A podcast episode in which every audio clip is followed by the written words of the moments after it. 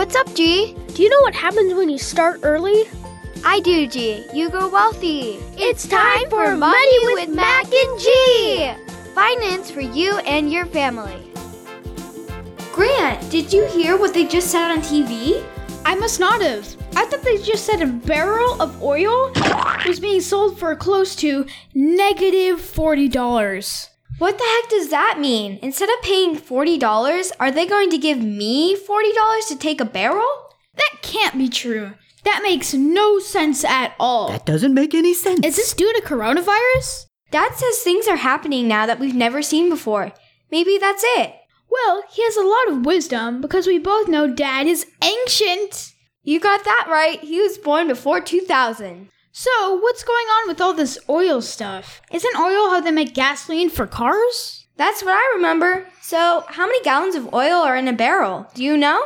I don't have any idea at all. If you make gas from oil, how many gallons of gas can you get out of a barrel then? I don't know the answer to that one either. Oh, no, you didn't say that. Well, the price has to do something with supply and demand, right? Dad said that's always the reason. Yeah, he does say that a lot.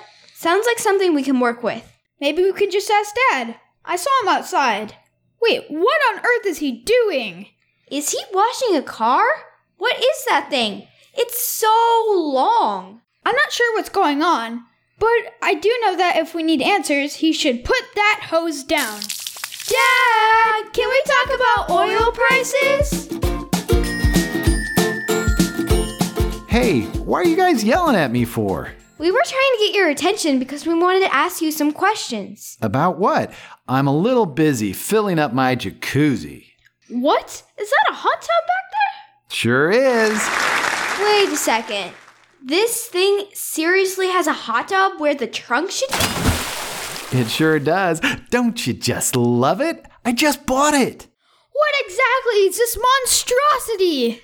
It's a stretch limo. Can't you tell? Wheels, engine, windows. I had it upgraded with the optional jacuzzi. I could have gotten one with a helipad, but I decided against it. A helipad? Seriously? You don't even have a helicopter. So, you seriously bought this thing? It has to be at least 40 feet. Sure, why not? I'm gonna try out that jacuzzi. How awesome is that? Can I go in there? Can I go in there? Sure, you can. The limo can easily sit 15 people, all your friends at one time. What do you guys think? That's so cool. Oh, oh, check this out. I love it. Mac, watch this. Grant's gonna freak and fall all over himself when he sees what's inside. Are those video games? Yep. There are also two 40 inch TVs with an Xbox, PS4, and a couple other systems in there. I had a shelf put in to hold a hundred games. And it's already got a fridge stocked with drinks and food. I can't breathe. Can't breathe. All you need is a bed, and when I get tired, I can just pass out and do it all over again. This is so awesome! You guys got that right. Did you buy this for us? Why would you buy such a large one? Like, I really need to explain it, but I have two reasons, and it's not Mac and G.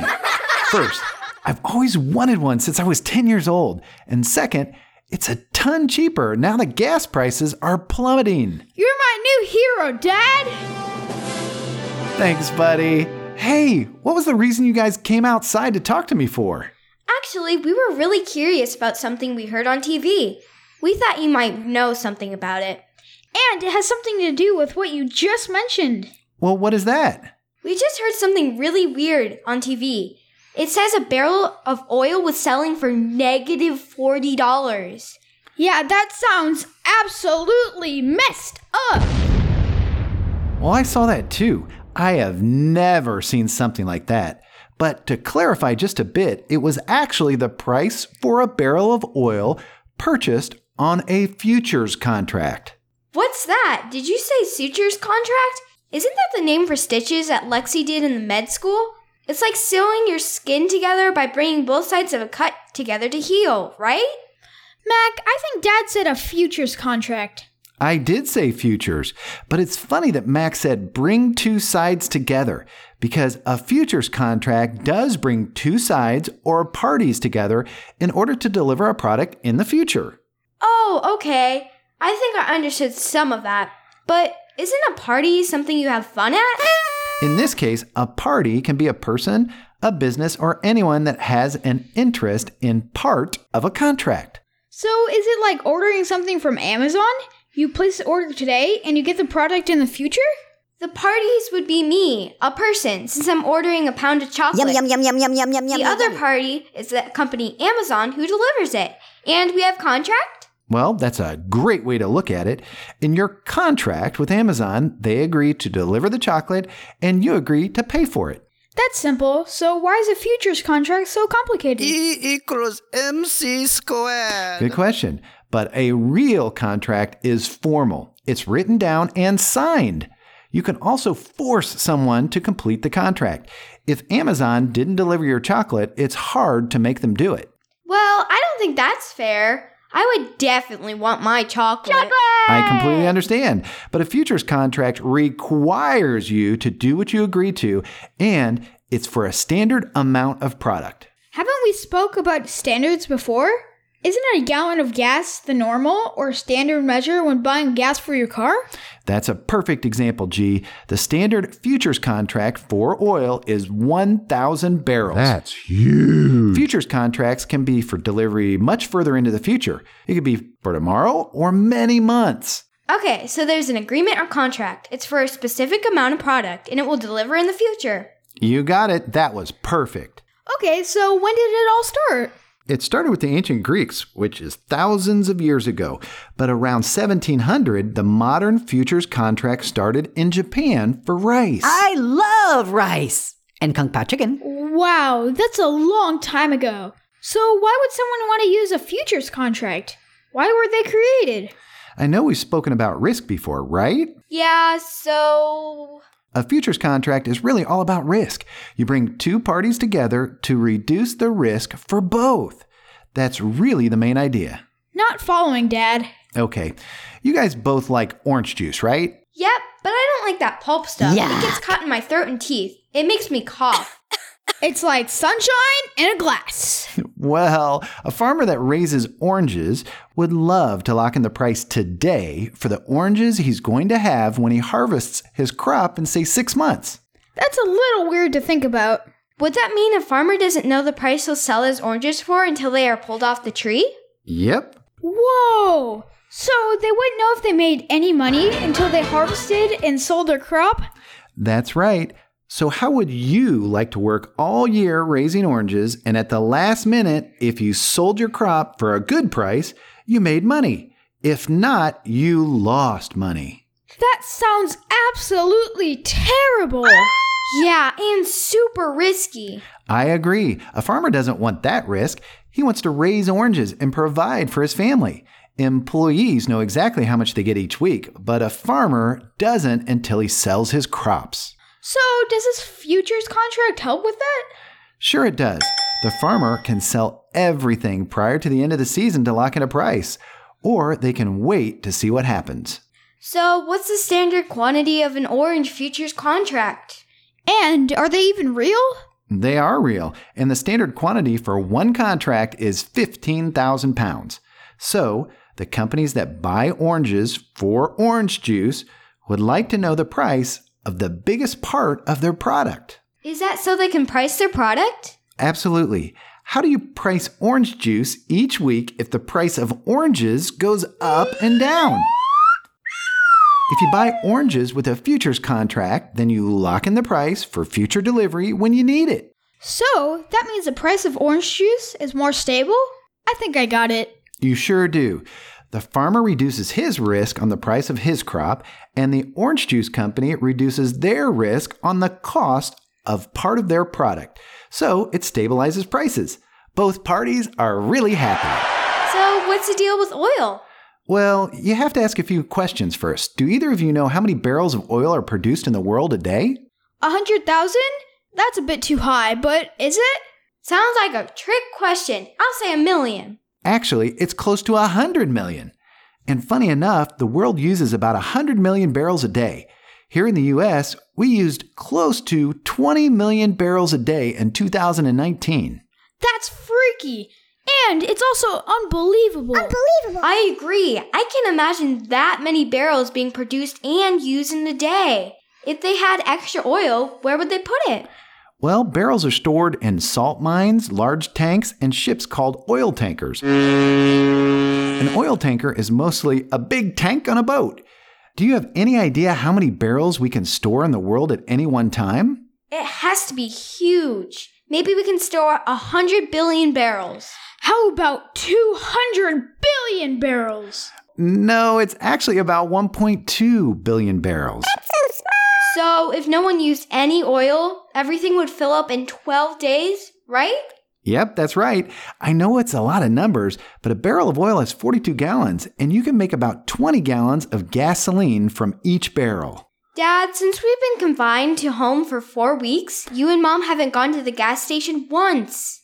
With Corona shutting down businesses that use oil, and since we're not filling up our cars with gas, does that mess things up? Absolutely. It's estimated that we're using less than half what we used to in our cars. And it takes planning to shut down oil production. In addition to that, two countries that produce a lot of oil got in a fight and increased the amount they produced. Which countries were they, and what did they get in a fight about? Well, it was Saudi Arabia and Russia. And it was just like the two of you when you got in a fight over the last cookie a week ago. Do you remember? Yeah, but why is that important? Well, all you had to do, Grant, was apologize, and you would have gotten half of the cookie. But you refused. It just wasn't right. Well, Saudi Arabia and Russia did exactly the same. They were too hard headed to agree to work together for their own good, and now they're both suffering. They were talking about cutting oil production, but. They got into a fight. Yep, and what do you think happened? If they didn't cut production but increased it, and demand dropped. Lower prices. Got it. But what about the oil futures? Well, since there was no place to put all the oil they produced, it had to go somewhere, and it was for delivery next month. Since nobody wanted it, demand was super low with super high supply. And the price went negative, and people were getting paid to take the oil. Way to go, Mac. Sounds like you nailed it. Were there just a couple of these futures contracts that got sold? They're 1,000 barrels each, right? There were more than a few. There were about 150,000 contracts that changed hands. Ouch! Isn't that about $233 billion? I am the very smart person. You got it. Isn't that nuts? The price of gas now, compared to last year, is already $1 per gallon less, and it's expected to fall now. So, they'll give us money when we fill up next time for storing it in our gas tank? nice one, G. But no, the gas pump won't give you money like an ATM machine at the bank. That's too bad. I really like that idea. One last question. Shoot, Mac. If storage is in such high demand and there isn't a lot of supply, is the price for storage going up? It absolutely is. Right now, they think there is about 100 million gallons floating on the water in oil tankers, and the price of an oil tanker jumped about 700% or seven times normal. Dude, that is beyond insane! Insane! Dad, you said it before. It's all about supply and demand. And I'll say it again it's all about supply and demand. Supply and demand. Supply and demand. Way to go. You guys got it. I think I'm going to spend the rest of the day waxing my limo and thinking about lower gas prices. I'll clean the inside, Dad, and definitely not play video games. And I'll clean the jacuzzi, and it will totally be clean afterwards. That would be perfect. Thank you both for your help. Thanks, Dad. Bye. Even though we were talking about taxes this season, we thought we'd try something a little different and talk about a current event. The coronavirus has turned our world upside down. We're living in a historic time, and this stuff is absolutely fascinating. Absolutely fascinating. I would have never expected a futures contract to go negative, but it did. The oil had to go somewhere and nobody wanted it. The concept about supply and demand, as well as seeing the ramifications of how a situation has an effect on many other aspects of our economy, was just too good to pass up. We produce and use an enormous amount of oil in products from lipstick to jet fuel. I'm so pretty. When the supply continues and demand doesn't, the market has to adjust. And where do you put it all? These are the insights we use when investing. We understand how a situation affects a company and their profitability. This situation was clearly an anomaly, but it goes to show when you look at the big picture of what happened, it all makes sense. There are many aspects of cutting oil production which make it difficult to cut it instantaneously. The coronavirus literally dropped an enormous amount of demand overnight. Many machines that use gasoline stopped running, including airplanes, cars, construction vehicles, and many others. I found a list of over 6,000 items that are produced from oil. That's huge. Tires, golf bags, roofing, toilet seats, toothpaste, perfumes, and many, many others. So, any company that makes one of those 6,000 items aren't using oil either. It will all come back in some way, but with the excess inventory, it may take a little while. We hope you enjoyed this special current event edition of Money with Mac and G.